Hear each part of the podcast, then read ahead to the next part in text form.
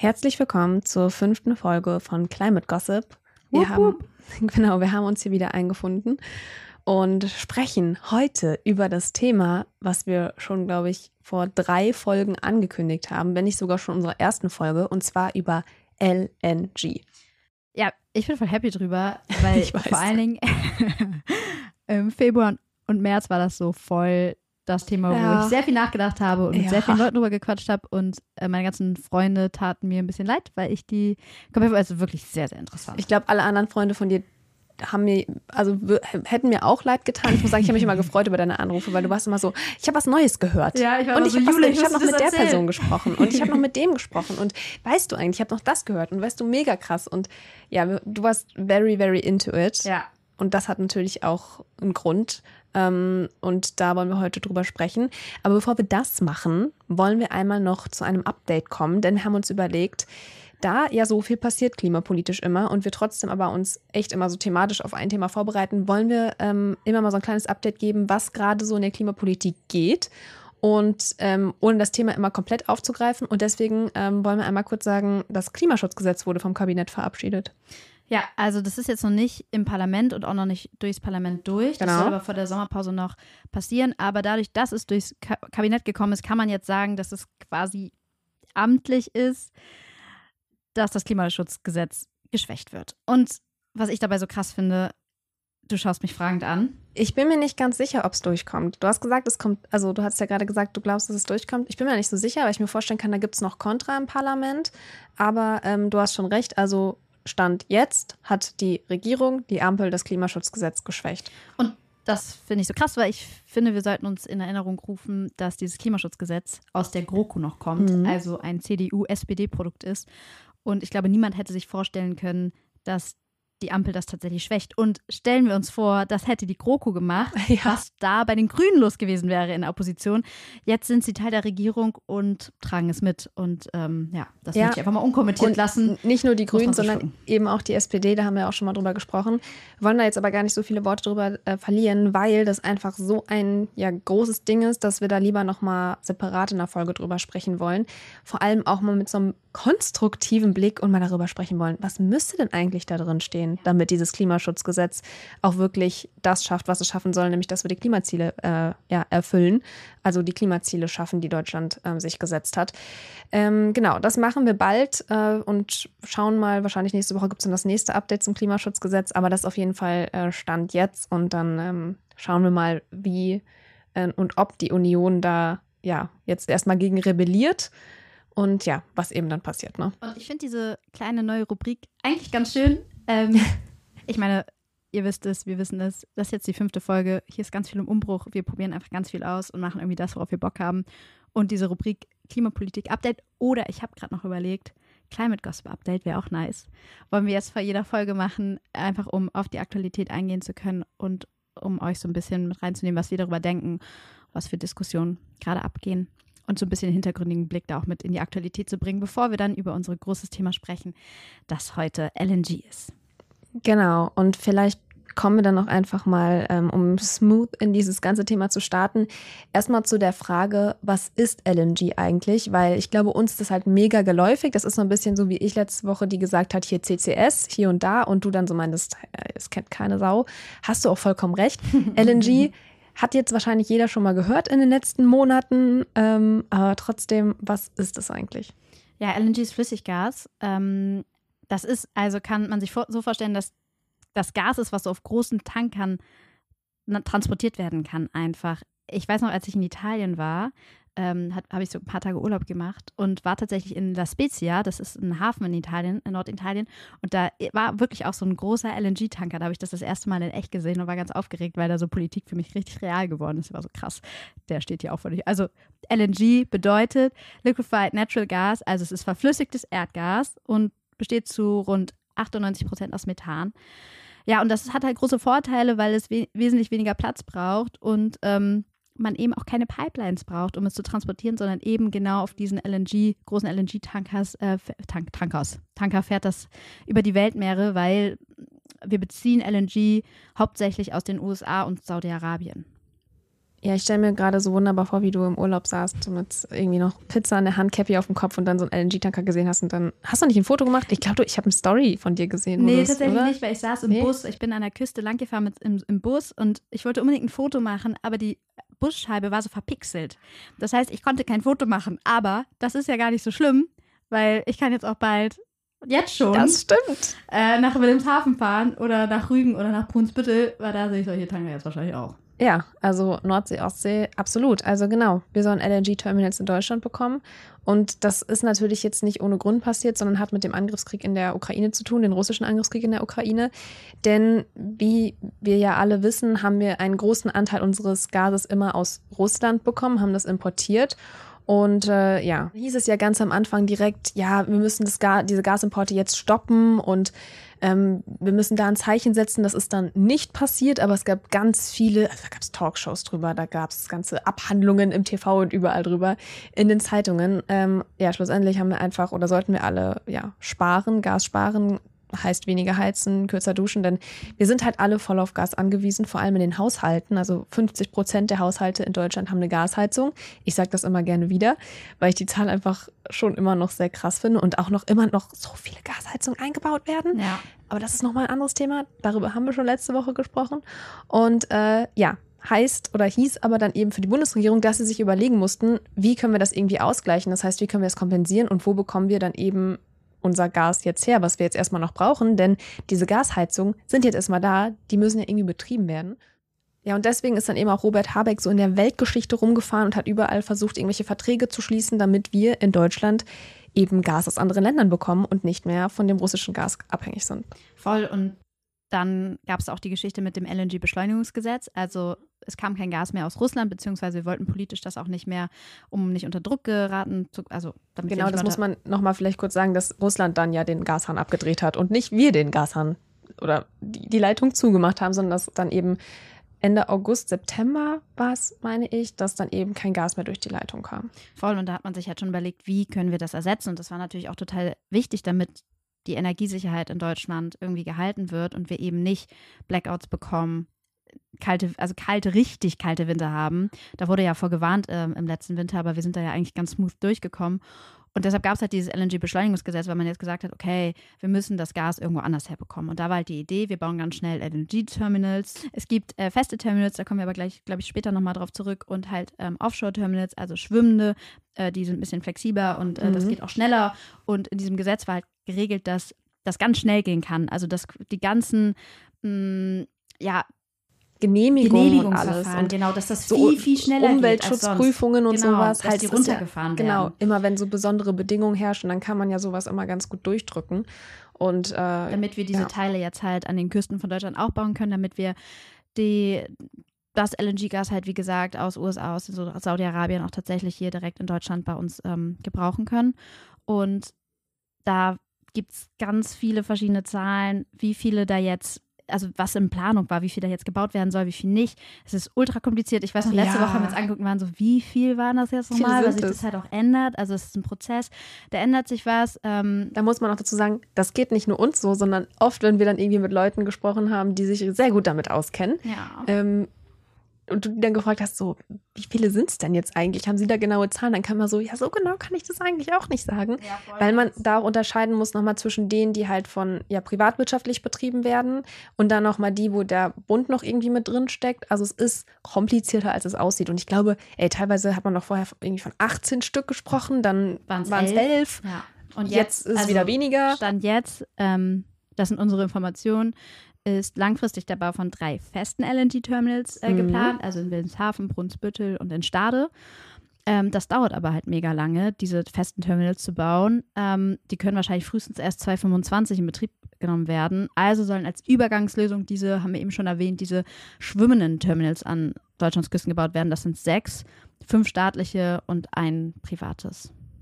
Genau, in Lubmin, glaube ich. Ist Ja. das dann, ne? Ja. Genau. Und was ich halt auch voll interessant finde, um nochmal so ein größeres Bild zu machen, wir als Deutschland sind damit ja nicht alleine. Ne? Ich habe eben schon gesagt, ich war in Italien, in La Spezia gibt es auch ein Terminal. Insgesamt gibt es rund 30 LNG-Terminals in den Niederlanden, in Frankreich, in Barcelona, in Spanien. Ich habe Italien eben schon genannt. Und um da jetzt mal in die kritische Diskussion einzugehen, es gab ein Papier, letzten Mai war das, glaube ich, da hat die EU-Kommission sich das mal angeschaut. sich das mal angeschaut und gesagt, Leute, eigentlich auch für die Energiesicherheit in ganz Europa braucht ihr Deutschland nur zwei LNG-Terminals. Und zwar zwei schwimmende, wenn Ja. ich mich recht erinnere. Ja. Ja, dann würde ich sagen, sind wir kurz oder sind wir ziemlich übers Ziel hinausgeschossen. Das ist halt jetzt die Frage, ne? Und genau Ja. darum geht es. Also ist diese Infrastruktur, die wir gerade aufbauen, diese Gasinfrastruktur, die wir ja, als Sicherheitsnetz brauchen, die sehr auch so geframed werden, meiner Ansicht nach, brauchen wir das ganze Gas überhaupt? Und da steckt auch noch eine andere Debatte hinter, nämlich mit der Brüch Brückentechnologie, ne, Jule? Ja, genau, weil die Frage auch immer noch ist, brauchen wir das ganze Gas überhaupt und brauchen wir Gas überhaupt noch? So ein bisschen anders formuliert, aber ist echt nochmal eine andere Frage, weil Gas schon sehr, sehr lange eben als diese Brückentechnologie galt, wie du gerade schon gesagt hast. Und zwar wirklich, ich unterstreiche nochmal, als die Brückentechnologie. Also, warte, warte, sag mal, Brückentechnologie, was heißt das noch genau? Weil ich, äh, I'm sorry, aber ich glaube, für uns ist es schon wieder Ja. so ein normaler Begriff. Genau, ich- Magst du noch mal kurz sagen? Ja, ich wäre jetzt, glaube ich, auch dazu gekommen. Also es heißt einfach, dass man quasi bei diesem Umbruch von dem fossilen Energiesystem auf ein erneuerbares, also ein Energiesystem aus erneuerbaren Energien, eben noch bestimmte Energien braucht, die fossiler Natur sind, beziehungsweise zumindest ein bisschen besser sind als jetzt Kohle. Ähm, und dass man die eben noch nutzt, um sich abzusichern, um eben diese Energiesicherheit zu erzeugen. Und deswegen stand auch im Koalitionsvertrag, dass man eben ja vor allem neue Gaskraftwerke bauen möchte und die dann eben ja für diese Brückentechnologie Gas nutzen möchte.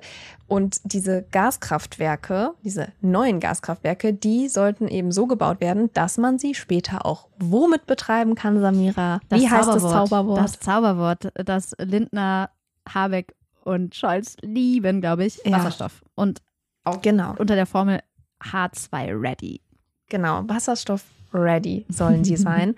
Und äh, ja, da muss man sagen, hat jetzt diese ganze Geschichte mit Gas ist knapp und wir müssen jetzt irgendwie anders uns Gas beschaffen, dem Ganzen schon so ein bisschen so einen Strich durch die Rechnung gemacht. Jetzt gibt es eben auch einige Stimmen, die sagen, wir brauchen Gas gar nicht mehr, wir können direkt auf die Erneuerbaren gehen.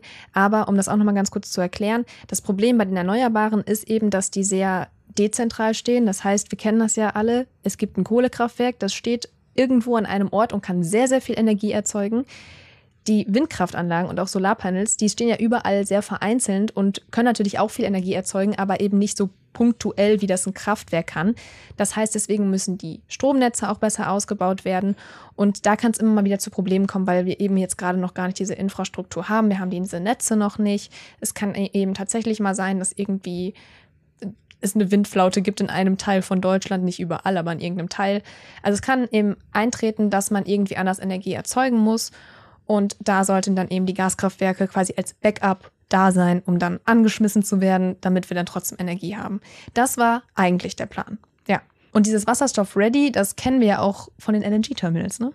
Genau, weil das war, also das ist als Brückentechnologie gedacht und weil wir ja aber trotzdem klimaneutral werden wollen, war der Gedanke irgendwann, okay, wir betreiben das dann aber, also dann haben wir diese Infrastruktur, Gas war Brückentechnologie, davon verabschieden wir uns aber irgendwann und betreiben das dann mit Wasserstoff, hoffentlich auch noch mit grünem Wasserstoff, damit es halt tatsächlich klimaneutral ist. Das Problem an der ganzen Sache ist nur folgendes.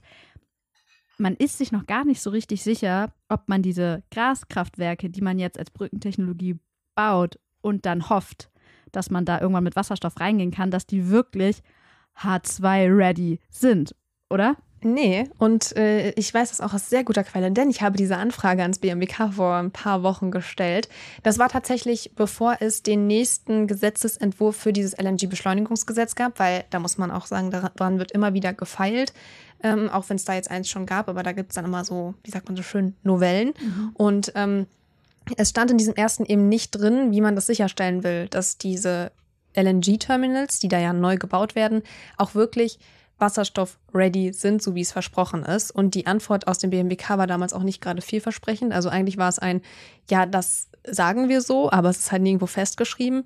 Jetzt in diesem neuen, dieser neuen Novelle zum LNG-Beschleunigungsgesetz, die übrigens heute im Bundestag ist, jetzt gerade, wo wir hier sprechen. Ich glaube, 21. Juni haben wir heute. genau. Äh, Heute Abend geht das dann noch durch. Oder auch nicht. Wahrscheinlich, wahrscheinlich geht's durch. Ja, ich ich tippe mal auf, dass es durchgeht.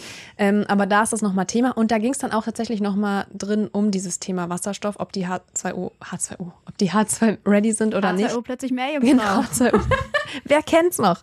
Ähm, Genau, also darum geht's. Und das Interessante ist, und das ist was für Nerds, aber das ist dann eben diese Feinheit, auf die es dann immer ankommt. Da stand ganz viel von klimaneutralem Wasserstoff und dann eben seine Derivate. Und das meint dann sowas wie Ammoniak. Das ist eben ja eine andere Form. Da kann man eben quasi Wasserstoff anders transportieren.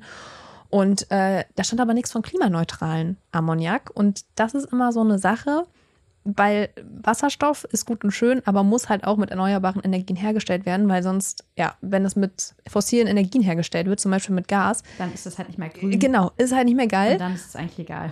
genau, und äh, das steht so nicht in diesem Beschleunigungsgesetz. Und da gibt es einige Stimmen, die sich darüber aufgeregt haben und ich bin äh, gespannt, was das später bedeutet. Das heißt, es steht gerade noch so ein bisschen in den Sternen. Und es steht auch noch in den Sternen, ob diese LNGs, so wie man sie jetzt plant, also die LNG-Terminals überhaupt ja mit Wasserstoff betrieben werden können, weil da gibt es auch Studien, zum Beispiel vom Fraunhofer Institut, dass ähm, äh, ja, bestimmte Metalle nicht funktionieren für Wasserstoff. Da bin ich jetzt äh, zu wenig Chemikerin, dass ich das jetzt gut erklären könnte, aber da geht es eben darum, dass quasi die ja, das Wasserstoff ähm, sehr schnell entweichen kann durch alle möglichen Ritzen, anders als Gas und äh, man da eben besonders aufpassen muss. Voll, und das muss halt beim Bau schon passieren. Also genau jetzt, wenn diese LNG-Terminals gebaut werden, muss schon darauf geachtet werden, dass es halt H2 ready ist.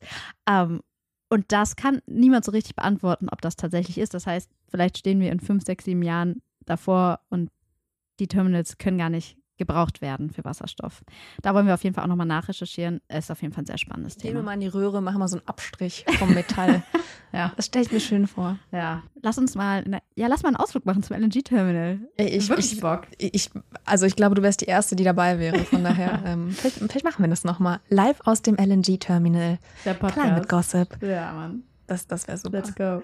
Ja, aber kommen eigentlich zum eigentlichen Thema, weil die Diskussion dreht sich jetzt ja gar nicht mal so sehr um das Thema Wasserstoff, nee. sondern immer um dieses Thema Überkapazität. Was ist damit dann gemeint? Also genau diese Vorstellung, brauchen wir diese fossile Infrastruktur jetzt noch, also diese ganzen LNG-Terminals, mit denen wir Gas importieren, weil wir wollen ja auch klimaneutral werden und Gas ist nicht klimaneutral, beziehungsweise Gas ist noch fossil und eigentlich müssen wir von Gas runter, um klimaneutral zu werden. Und da stellt sich natürlich die Frage, sind das nicht viel zu viele Terminals, die wir da gerade bauen, wenn wir von Gas runter wollen? Genau, und diese Diskussion ist jetzt auch nichts, was irgendwie uns seit ein paar Wochen bewegt, sondern das ist ja auch eigentlich was, das schon ein halbes Jahr Thema ist. Gar nicht mal so sehr, muss ich sagen, finde ich, in der öffentlichen Debatte. Es hat immer mal wieder stattgefunden, aber es ist jetzt irgendwie nichts, wo ich das Gefühl habe, da spricht man mal so im Bekannten- und Freundeskreis drüber, außer wir beide. Ja, weil das hat mir auch ein Experte mal gesagt in einem Hintergrundgespräch, da kommen wir tatsächlich in den Maschinen Raum der Klimakrise. Das ist wirklich schwer zu verstehen, das ist wirklich schwer nachzuvollziehen. Da gibt es ganz, ganz viele Kleinigkeiten. Wir sind keine ChemikerInnen, aber da wird es halt auch für jeden Menschen, der das einfach nur in den Medien konsumiert, richtig, richtig schwierig nachzuvollziehen. Aber das darf halt auf gar keinen Fall ein Grund sein, das nicht zu machen, weil wir sprechen hier wirklich über richtig wichtige Entscheidungen, die auch zukunftsweisend sind. Voll, weil wir kennen das alle, wenn man mal was hat, dann hat man es. Genau. Ne? Also dann, dann nutzt man es auch. Dann benutzt man es auch erstmal noch. Ist bei manchen Sachen ja auch gut, sie zu benutzen, aber bei äh, fossiler Infrastruktur eben nicht so geil. Und ich erinnere mich da eben, oder als wir eben diese Folge vorbereitet haben, habe ich mich direkt an eine Veranstaltungsreihe, an der ich teilgenommen habe, ähm, und zwar von Europe Calling. Das ist so eine, ja, wie kann man sagen, eine Veranstaltungsreihe der Grünen im EU-Parlament, würde ja. ich jetzt mal sagen. Die Grünen laden dann so GästInnen ein zu genau. verschiedenen Themen. Und da gab es eine Fragerunde mit Robert Habeck. Und da habe ich mich eingeschaltet und da wurde der Robert Habeck gefragt, äh, wie viele LNG-Terminals er, er denn noch ähm, eröffnen möchte. Und da hat er im Januar 2023 Folgendes gesagt. Ähm, zwei bis drei, je nachdem, wie man zählt. Sie zu haben, heißt nicht zwingend, dass wir sie brauchen. Ich habe das, äh, ich glaube, in Brunsbüttel gesagt, ein bisschen ist es wie ein Feuerwehrprinzip. Die leisten wir uns auch und hoffen, dass es nicht brennt. Und natürlich könnte auch ein Bürgermeister sagen, ich schaffe die freiwillige Feuerwehr ab, das Feuerwehrauto und das Spritzenhaus ist mir zu teuer. Aber ist das klug? Ich würde sagen, nein. Das einzige Argument, also das einzig valide Argument, das gegen diese Infrastruktur spricht, ist, es könnte zu teuer sein.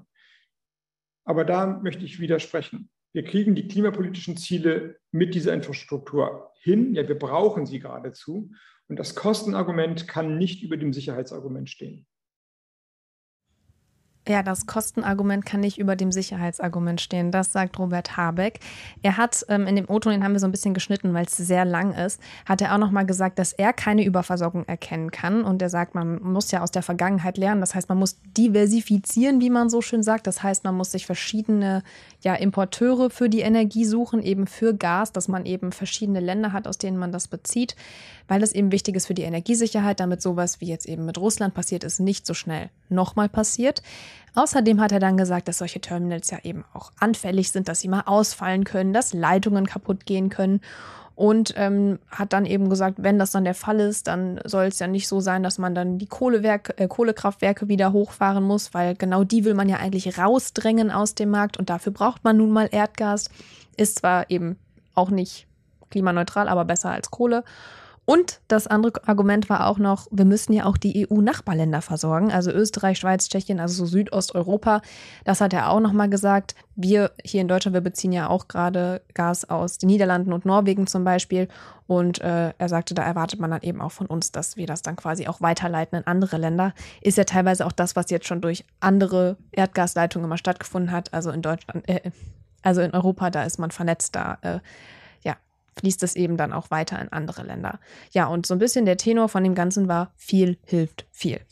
Ja, dabei kritisieren Expertinnen immer und immer und immer wieder, dass halt diese geplante LNG-Infrastruktur eine krasse Überkapazität äh, von Gas ist und dass das da entstehen kann und dass da halt eben eine neue fossile Infrastruktur gebaut wird und ja, wir uns mit denen, mit dieser Infrastruktur immer, immer weiter von den Klimazielen entfernen. Definitiv. Ja, mal schauen. Also was ist konkret dann dran an dieser Kritik? Oder haben sie vielleicht recht, der Habeck und der Scholz, wenn sie sagen, wir brauchen diese LNG-Terminals für die Energiesicherheit, also damit wir wirklich gut durch die nächsten Winter kommen. Und weil wir diese Frage nicht beantworten können, haben wir uns wieder einen Gast eingeladen. Beziehungsweise nicht so gut beantworten. Ja, aber wir sind halt nicht die krassen genau. Expertinnen. Genau. Deshalb holen wir uns die krassen Expertinnen. Und das ist in diesem Fall Felix Heilmann. Er arbeitet als Policy Fellow, hat mir erstmal überhaupt nichts gesagt. Er hat dann gesagt, wir können irgendwie sagen, dass es sowas ist wie ein Politikberater. Der arbeitet da bei Dezernat der Zukunft und hat zusammen mit der Agora Energiewende vor ein paar Wochen eine Studie rausgebracht, in dem er genau über diese Fragen spricht. Das Ganze findet ihr natürlich auch, wie alles andere, worüber wir heute gesprochen haben, in den Shownotes. Dieses Mal wird es sehr viel, viel Shownotes, weil wir sehr, sehr viele Quellen haben. Ja, herzlich willkommen, Felix. Schön, dass du bei Climate Gossip bist. Um mal direkt ins Thema einzusteigen brauchen wir diese ganzen LNG-Terminals in Deutschland, die gerade geplant und gebaut werden, oder ist das Infrastruktur, die viel zu viel ist? Vielen Dank für die Einladung. Ich freue mich sehr, hier zu sein. Vielleicht eins vorab, wenn wir über LNG-Terminals reden. Es gibt sozusagen zwei Arten von LNG-Terminals. Eins davon am Anfang des Schiffs, sozusagen der Lieferkette. Eines am Ende. Das eine sind Export-Terminals, da wird das Gas verflüssigt und dann aufs Schiff geladen. Das andere sind Import-Terminals, da wird das Gas zurück in den gasförmigen Zustand gebracht und dann in die Pipelines wieder beispielsweise in Deutschland eingespeist. In Deutschland reden wir natürlich über Import-Terminals. Äh, die sind an sich weniger kompliziert technisch als die Export-Terminals, weil es nur in Anführungszeichen darum geht, das Gas zu regasifizieren. Ob wir die brauchen, hängt ganz stark natürlich davon ab, wie viel Gas wir glauben, in Zukunft noch zu brauchen in Deutschland. Wir wissen, wenn wir die Klimaziele erreichen wollen, dann muss der Gasverbrauch ganz deutlich sinken und irgendwann dann idealerweise auch auf Null gehen. Und nun sagt aber die Bundesregierung ja, unter anderem in dem Bericht an den Haushaltsausschuss des Wirtschaftsministeriums aus dem März, die sagen, okay, wir sollten mehr Terminals bauen oder mehr Kapazitäten, davon redet man dann immer, als wir vielleicht brauchen, wenn wir die Klimaziele erreichen, weil wir dann eine Art Sicherheitsreserve haben, wenn irgendwas passiert. Wir haben gesehen im letzten Jahr, es können sehr schnell sehr unvorhergesehene Dinge passieren zur Energieinfrastruktur und davor sollten wir uns auch absichern. Und das ist grundsätzlich nachvollziehbar, finde ich, und auch vielleicht gar keine so schlechte Idee. Die Frage ist aber natürlich, schafft man das, dass diese Infrastruktur, die man dann quasi zusätzlich zu dem, was klimakompatibel benötigt und ausgebaut werden kann, schafft man das, dass diese Infrastruktur dann nicht genutzt wird in normalen Zeiten, wenn wir auf dem Klimapfad bleiben wollen. Denn dafür brauchen wir sie nicht. Und da besteht dann auch die Gefahr, wenn sie doch benutzt wird, dass es eine Gefahr wird für das Erreichen der Klimaziele in Deutschland und übrigens dann auch weltweit. Aber es sind ja, es sind ja nicht nur eins, zwei, drei Reserve-Import-Terminals, sondern wir sprechen ja von, ich glaube, jetzt acht. Brauchen wir wirklich diese acht? Der Plan der Bundesregierung aktuell ist ja, dass es eine Mischung ist aus schwimmenden Terminals, also eigentlich Schiffen mit ein bisschen Infrastruktur dann am Land dazu und dann später die festen Terminals, die dann ja auch in der Idee diese Terminals ersetzen sollen. Wir glauben schon, dass es auch sinnvoll sein kann, sich anzugucken, wie groß ist eigentlich das Potenzial dazu, wirklich diese schwimmenden Terminals möglichst lange zu benutzen, solange wie wir eben noch Erdgas brauchen und dann direkt umzusteigen auf Terminals, die sozusagen von Tag eins Wasserstoff oder Ammoniak oder ein ähnliches Produkt, also sozusagen ein grünes Gas idealerweise zu importieren, denn die LNG-Terminals, wie sie jetzt gerade gebaut werden, sind vermutlich nicht sofort in der Lage, auf Wasserstoff umgerüstet zu werden. Jetzt gerade ist ja auch das LNG-Gesetz nochmal in der Debatte im Bundestag, wo das nochmal konkretisiert werden soll. Da kann man nochmal gucken, was dabei rauskommt. Aber technisch gesehen ist das eine Herausforderung. Erst da stellt sich schon die Frage, gibt es da nicht einen Hebel, den man nochmal drehen kann? Aber ansonsten ist der Grundsatz, man kann schon seine Reserve so groß aufbauen, wie man will. Die Frage ist, ist man bereit, dann gegebenenfalls auch dafür zu zahlen, dass es eben eine Reserve ist? Also beispielsweise wäre die Bundesregierung bereit dafür, Gelder bereitzustellen, dass es Kapazitäten gibt, ein Terminal oder ein Teil eines Terminals, die normalerweise nicht benutzt werden. Das heißt, niemand verdient Geld damit, darüber Gas zu importieren. Aber es gibt sie eben. Das kostet Geld, irgendjemand muss das bezahlen. Das ist eine politische Frage. Aber wie ich dich jetzt äh, verstehe, geht es halt letztendlich darum, ob dann Gas wirklich importiert wird und ob wir das Gas dann auch benutzen. Trotzdem ist diese Infrastruktur ja problematisch. Das argumentiert ihr auch in eurem Paper. Warum? Die größte Gefahr darin oder der Moment, besser gesagt, in dem diese Infrastruktur problematisch wird, ist der Moment, wo sie A, für die Energiesicherheit nicht zwingend benötigt wird und B, das Erreichen der nationalen, europäischen und globalen Klimaziele gefährdet. Das kann beispielsweise dann passieren, wenn aufgrund der Verfügbarkeit von Importterminals in Deutschland jetzt Energieunternehmen losziehen der Welt und sagen, okay, wir wollen jetzt langfristig LNG beziehen, Flüssiggas. LNG wird traditionell, der, das verändert sich gerade, das ist auch sehr wichtig, darüber zu sprechen, aber traditionell wird der Großteil von LNG über lange Lieferverträge, 15, 20, 25 Jahre verkauft. Und diese Verträge braucht es auch, um, ich habe es gerade angesprochen, die Exportinfrastruktur zu finanzieren. Zur Einordnung, rund drei Viertel der Investitionskosten entlang der gesamten LNG-Lieferkette, also Verflüssigung, dann der Schiffstransport, dann die Zurückverwandlung in ein Gas. Drei Viertel der Investitionskosten entfallen auf das Terminal zum Export, also ganz am Anfang. Und wenn ich jetzt als Unternehmen so ein Exportterminal bauen will, das extrem teuer ist, mir dafür Geld besorgen will, dann brauche ich traditionellerweise, es gibt ein paar Ausnahmen, aber als privates Unternehmen brauche ich dafür Absicherungen über 70, 80 Prozent der Kapazitäten über 20 Jahre plus minus, dass es auch gebucht wird, weil sonst ist einfach der Wirtschaftscase dafür nicht darstellbar. Und da ist eine Gefahr, dass wenn jetzt deutsche Unternehmen losziehen und sagen, okay, wir kaufen so lange Gas ein nach Deutschland, dass dann über diese Terminals importiert werden kann, das wäre bisher gar nicht möglich gewesen ohne die Terminals in Deutschland direkt, dass dann dadurch neue Exportterminals gebaut werden, die dann über 20, 30 Jahre neues sozusagen direkt fossiles Gas auf den Markt bringen und dadurch auch zu zusätzlichen Emissionen führen. Und das haben wir jetzt auch schon gesehen, dass in den USA bereits, ich glaube aktuell sind es zwei ähm, LNG-Export-Terminals äh, finanziert wurden und jetzt gerade gebaut werden aufgrund von Käufen, nicht nur, aber unter anderem auch aus Deutschland. Du hast trotzdem gesagt eben, dass vor allen Dingen problematisch ist, wie diese Verträge angelegt sind. Also auf wie viele Jahre Gas verkauft werden soll, auf wie viel Jahre Gas produziert werden soll. Wie ist denn da gerade der Status quo? Ist das schon entschieden, wie diese Verträge aussehen oder lässt sich daran noch drehen, dass wir wirklich den Fall haben, dass wir diese LNG-Terminals haben, aber die gar nicht gebraucht werden und nur Reserve sind? Ist das noch realistisch? Ich glaube, das ist am Ende keine schwarz-weiße Frage von, wir werden nur ein oder nur einen anderen Typ von Vertrag oder Lieferarrangement sehen, sondern es wird eine Mischung sein. Wir haben bereits jetzt langfristige Lieferverträge, die auch nach Deutschland geschlossen wurden. Das ist aus Klimasicht sicherlich nicht ideal. Aber gleichzeitig haben wir im letzten Jahr eine eigentlich sehr geringe Menge an Vertragsabschlüssen nach Deutschland gesehen. Also wenn man sich die Situation anguckt, dieser massive Schock, den wir hatten, dann könnte man ja erwarten, dass alle Gasunternehmen losziehen, auf der Welt Gas kaufen und nach Deutschland bringen wollen. Reiches Land, gerade großer Gasbedarf, ist ja eigentlich könnte man meinen, eine tolle Wirtschaftsgelegenheit. Das ist aber nicht passiert. Im letzten Jahr wurden insgesamt ungefähr ein, ein weniger als ein Drittel der Kapazität einer Nord Stream Pipeline, Nord Stream 1, an langfristigen Verträgen nach Deutschland kontrahiert. Das ist nicht sonderlich viel. Und ich habe dazu, neulich war ich auf einer Veranstaltung mit Menschen aus der Gasindustrie und da hat jemand das interessante Wort gesagt, die Gasindustrie braucht Nachfragesicherheit. Also wir reden ja hier viel über Versorgungssicherheit, das haben wir Interesse dran. Aber als Industrievertreter muss ich wissen, dass ich lange investiere in was sehr Teures, dass die Nachfrage sicher ist. Und das ist im Moment nicht sicher. Wenn wir die Klimaziele einhalten, dann geht die Nachfrage zurück. Und die Tatsache, dass die Unternehmen nur zu einem begrenzten Grad, es passiert, aber eben nicht so viel, wie man es ohne Klimaziele und Energiewende erwarten würde, ich zumindest, nur zu einem begrenzten Grad Gas einkauft, zeigt vielleicht auch, dass wir nicht auf dem schlechtestmöglichen Weg sind. Okay, vielleicht aber trotzdem noch mal ganz konkret die Nachfrage nach deiner Einschätzung. Welche Signale sendet denn die deutsche und auch die europäische Politik an, zum Beispiel die Gaslobby?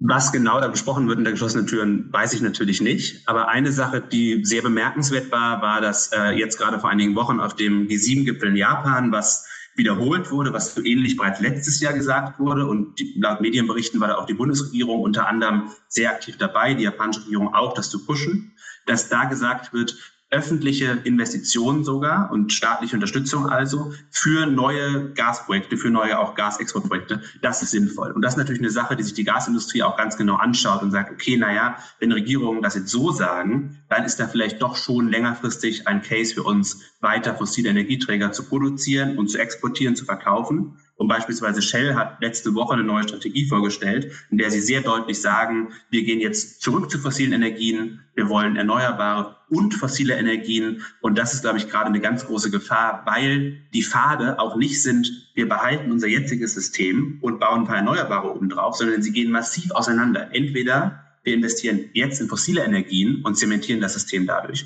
oder wir investieren jetzt in die Transformation. Beides gleichzeitig, das geht nicht. Ja, und das ist genau das, was ich mich auch mehr frage, so dieses Geld, was jetzt, in den Aufbau dieser LNG-Infrastruktur geht, das ist ja Geld, das vielleicht am Ende fehlt bei den Erneuerbaren. Das ist ein bisschen die Frage, von welchem Geld wir sprechen. Wenn wir vom staatlichen Geld sprechen in Deutschland, sehe ich nicht unbedingt das größte Problem, weil die Hürden, die wir bei den Erneuerbaren haben, warum da nicht mehr zugebaut wird, sind zu einem großen Teil gar nicht unbedingt mit Geld zu lösen. also es gibt auch da Themen, die man angehen kann und muss, aber ganz viele der Hürden wie Planungshürden, äh, Länge von Genehmigungsverfahren, da brauche ich kein Geld dafür, die zu lösen. Da brauche ich politischen Willen und das Kapital und die Ressourcen administrativ das anzugehen. Das heißt, da wäre meine Sorge gar nicht so groß. Wenn wir jetzt darüber sprechen, wo auf den Kapitalmärkten privatwirtschaftliches Geld hingeht, das ist natürlich eine total spannende und große Frage. Und da wäre meine, meine Hoffnung, das kann man, glaube ich, gerade noch nicht abschließend sagen, dass da zum Beispiel auch Investoren immer mehr, wie es ja schon der Fall ist, die Divestment-Bewegung hat da, glaube ich, auch vieles erreicht, Richtung erneuerbare, Richtung saubere Technologien gehen. Jetzt gerade, ich habe die Shell-Strategie mehr auf Gas zu setzen erwähnt. Und da gab es dann auch Stimmen von sehr mächtigen ähm, verschiedenen Kapitalgebern, Finanzinstitutionen, die gesagt haben, das schauen wir uns jetzt sehr genau an und eventuell ist das ein Grund für uns, da auch rauszugehen oder zum gewissen Grad uns anders zu positionieren und das wäre wiederum vielversprechend. Ganz zum Schluss nochmal deine persönliche Einschätzung. Wie schaust du denn gerade auf den Gasmarkt und vor allem auch auf die Zukunft? Siehst du da die Bewegung hin zu, wir behalten die Terminals in Reserve oder gerade mit dieser Entscheidung von Shell, wieder auf Fossile zu setzen. Bist du da optimistisch oder pessimistisch? Ich glaube, wir leben in einer Zeit, die extrem wegweisend ist. Und äh, frag mich in zwei Jahren nochmal. Ich glaube, dann haben wir entweder sehr viel Grund für Optimismus oder für Pessimismus. Was wir jetzt gerade sehen, auf der einen Seite ist, dass diese Energiekrise einen unglaublichen Schub für die Energiewende gebracht hat. Wir sehen aber, glaube ich, auch, dass ganz viele Menschen, auch viel beschäftigte Menschen, die vielleicht nicht so viel Zeit haben, sich jetzt im Detail mit Sachen zu beschäftigen, aber auch BürgerInnen, sehen, okay, es gibt diese Krise, wir haben eine Kürzung an dem Gasangebot, da müssen wir jetzt für mehr davon sorgen.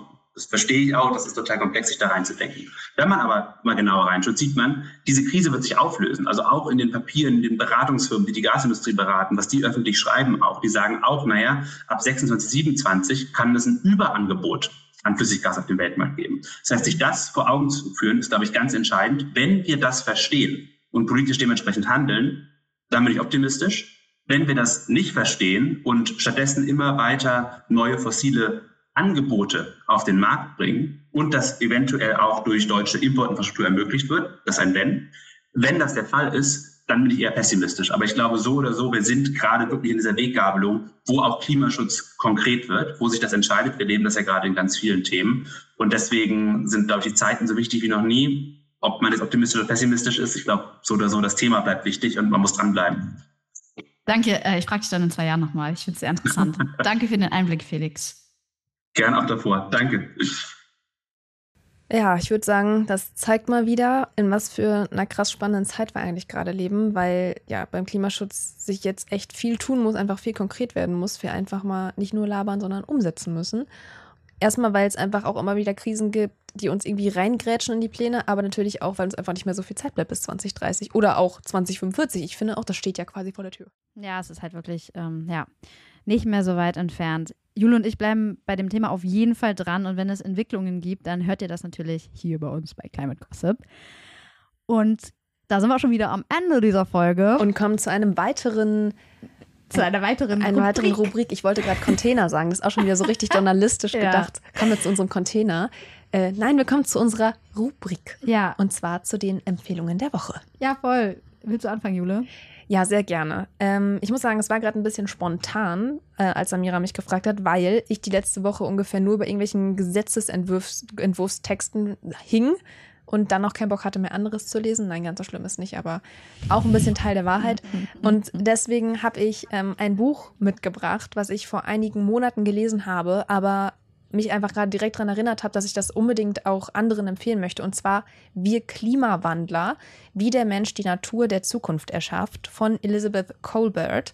Und die Elizabeth ist Wissenschaftsjournalistin, ist Wissenschaftsjournalistin beim New Yorker, sehr renommiert, hat auch schon mal den Pulitzerpreis gewonnen für ein anderes Buch.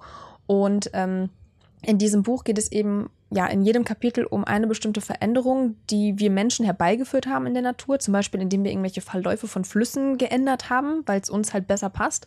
Und äh, wie wir damit teilweise alles verschlimmbessert haben und jetzt alles richtig ja eigentlich wieder was verändern müssten, damit es irgendwie besser wird, aber eigentlich dadurch auch wieder alles noch schlimmer machen und ja, wie wir uns eigentlich so einen eigenen Teufelskreis gegraben haben bei solchen Sachen. Es geht aber auch zum Beispiel um die Folgen von Geoengineering und ob das eine Perspektive haben kann. Also Geoengineering ganz kurz sind so Techniken, dass man irgendwelche Partikel in die Luft sprüht, mit denen man dann oder die dann eben die Sonneneinstrahlung zurück ins, ins Weltall werfen.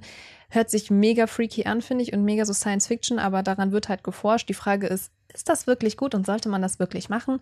Und ja, all solchen Fragen und noch mehr geht sie halt in diesem Buch, aber ja, geht sie auf die Spur, wie man so schön sagt. Und ich fand es irgendwie voll spannend, weil das schon irgendwie nochmal so Einblicke sind, wo man nochmal so merkt, ey, warum haben wir eigentlich so viel irgendwie einfach verkackt? Ja, vor allem Zeit verloren. Ja, Das und das Buch gibt es auf Deutsch, gibt es bestimmt noch auf Englisch, wer es auf Englisch lesen möchte, aber ich würde sagen, man kann es gut auf Deutsch lesen und ich empfehle es sehr. Wie heißt es nochmal? Wir Klimawandler. Nice. Ja, aber solche Sachen wie dieses Geoengineering, ich habe das auch schon mal gehört. Ich konnte mir tatsächlich gar nicht so richtig was darunter vorstellen. Also habe jetzt auch schon. Ich Also- denke halt direkt an Geocaching direkt. Ja, ich denke so, also ja, voll, lol. Naja, aber über sowas berichtet auch meine Empfehlung äh, der Woche. Genau, und muss unbedingt noch erzählen, wo du deine Empfehlung äh, gesehen hast am Wochenende, denn du hattest ja ein ziemlich cooles Wochenende im Gegensatz zu mir. Ja, voll. Ich war äh, auf der Netzwerk-Recherchekonferenz in Hamburg. Das war richtig cool. Da durfte ich auch ein ähm, Panel moderieren zu richtig krassen Klima- und Umweltrecherche. Und eigentlich könnte das auch meine Empfehlung der Woche sein. Aber eigentlich alles war da so cool, weil ich da echt mit coolen jungen Journalistinnen gesprochen habe. Ich brauche es gar nicht gendern, weil es waren nur Frauen, die richtig coole ähm, Klimarecherchen gemacht haben. Das war unter anderem Hannah Knut von der Zeit, die diese CO2 CO2-Zertifikate-Recherche f- gemacht hat, ähm, also quasi aufgedeckt hat, dass diese CO2-Zertifikate eigentlich ein Scam sind und dass da eine krasse Wirtschaft hintersteckt. Und unter anderem habe ich auch mit Katharina Felke gesprochen, auch eine richtig coole Frau, könnt ihr euch auch gerne anschauen, äh, die zu PFAS recherchiert haben. PFAS sind so Umweltchemikalien, ähm, die so in diesen Pfannenbeschichtungen drauf ist. Das war auch mal ein Skandal. Und sie hat quasi mit einem Rechercheteam, europaweiten Rechercheteam herausgefunden, dass diese Belastung in ganz Europa halt viel größer ist, als man dachte. Die haben so eine Karte gemacht. Auch richtig krass. Darüber haben wir am Wochenende gesprochen. Ich Ähm, erinnere mich, glaube ich, daran. Da, ja. da, ich habe da irgendwie noch Witze drüber gemacht, von wegen, jetzt wird bald die Teflonpfanne verboten. Ja, es ist halt, also es ist sogar so, dass wir das, glaube ich, alle mittlerweile in uns haben dass es halt mega krebserregend ist und so. Perfekt. Passt Perfekt. eigentlich zu dem Buch auch. Aber naja, sorry. Aber ähm, vor Ort habe ich auch Annika Jüris erleben äh, dürfen. Die saß auf dem Panel und ich finde die Frau ganz toll. Die ist auch Journalistin, berichtet, berichtet ganz krass über äh, Klimakrise und halt auch über so Techniksachen. Ähm, ist mega kompetent und ähm, der auf Twitter zu folgen ist auf jeden Fall voll die gute Sache, weil man richtig coole Sachen irgendwie auch in den Feed gespielt bekommt, unter anderem und deshalb ist es in meinen Lesezeichen bei Twitter, deshalb ähm, ist mir das wieder so aufgefallen, hat sie so eine Karte äh, repostet, weil ich finde es immer so spannend bei so deutschen Themen mal so über den europäischen Tellerrand zu schauen. Ähm, da das Thema nochmal, was wir auch letzte Woche besprochen haben, Heizungsgesetz, da ist einfach so eine Karte von, ähm, wo alle Länder, so, keine Ahnung, Irland, Niederlande, Belgien, Frankreich, und da steht halt geschrieben, wie die das schon gemacht haben. Und zum Beispiel, was ich richtig überraschend fand, dass Dänemark schon seit 2012 oder 2013 dieses Gesetz beschlossen hat, dass Gasheizungen nicht mehr neu eingebaut werden dürfen. Also wir hängen da echt hinterher. Und für so ein Wissen folgt gerne mal der Annika Jüris rein. Ja, die ist auf jeden Fall eine Empfehlung. Annika Jüris wohnt auch selber in Frankreich, wie ich äh, weiß, und äh, macht auch viel so zu Atomenergie und ja. Atomkraftwerken, was ich persönlich auch mega spannend finde, weil die ist mega da drin und äh, hat da echt krasse also krass gute Recherchen schon zugemacht. Hat auch Bücher jetzt geschrieben schon dazu. Ja, deswegen so. auf jeden Fall ein Plus eins bei dieser Empfehlung von mir. Ja, aber da sind wir ja schon wieder am Ende, ganz am Ende, ganz, ganz, ganz am Ende. Äh, richtig cool, dass wir das Thema mal gemacht haben. Ich freue mich richtig drüber. Und da werden wir auf jeden Fall dranbleiben. Also es wird nicht die letzte Folge zu LNG gewesen sein. Die ist auf jeden Fall ein Thema, was immer wieder in den nächsten Monaten noch Thema sein wird, weil da einfach, also alleine dieses ganze Terminal in Rügen, da haben wir jetzt auch gar nicht noch so krass drüber gesprochen. Das ist eigentlich nee, auch nochmal ein ganz eigenes das Thema. Das ist nochmal eine komplette andere Dimension und da ist auch wirklich richtig viel schiefgegangen. Äh, darüber können wir auch nochmal im Einzelnen sprechen. Ist vielleicht also sogar ganz cool, das nochmal einzeln ja. zu machen, weil man daran auch nochmal so ein bisschen erklären kann, wo eigentlich überall die Probleme liegen und nicht nur bei der Überkapazität an sich, sondern auch bei diesen Dingern an Voll. sich. Und wie Bund und Land halt auch gar nicht einig sind. Das finde ich da auch nochmal richtig interessant. Und dann noch welche wieder, welche Dynamiken da auch eine Rolle ja. spielen. Also somit, wer ist wo Ministerpräsidentin ja. und wer ist wo Bundeskanzler. Zwinker, Zwinker, Manuela Schwesig. Ja, meinst du? meinst du, ich meinte sie? Ähm, ja, auf jeden Fall, um das schon ein bisschen so anzuspoilern. Äh, ich würde sagen, ähm, das war's. Und ja, das war schön. danke fürs Zuhören und die Bitte und der Wunsch bleibt natürlich, empfehlt uns, liked alles, liked alles. Schreibt uns aber vor allen Dingen immer gerne, wenn ihr irgendwas scheiße fandet, wenn ihr irgendwie noch eine, wenn ihr Themenvorschläge habt, wenn ihr, wir haben jetzt schon ein paar auf der Liste, das werden wir auf jeden Fall umsetzen.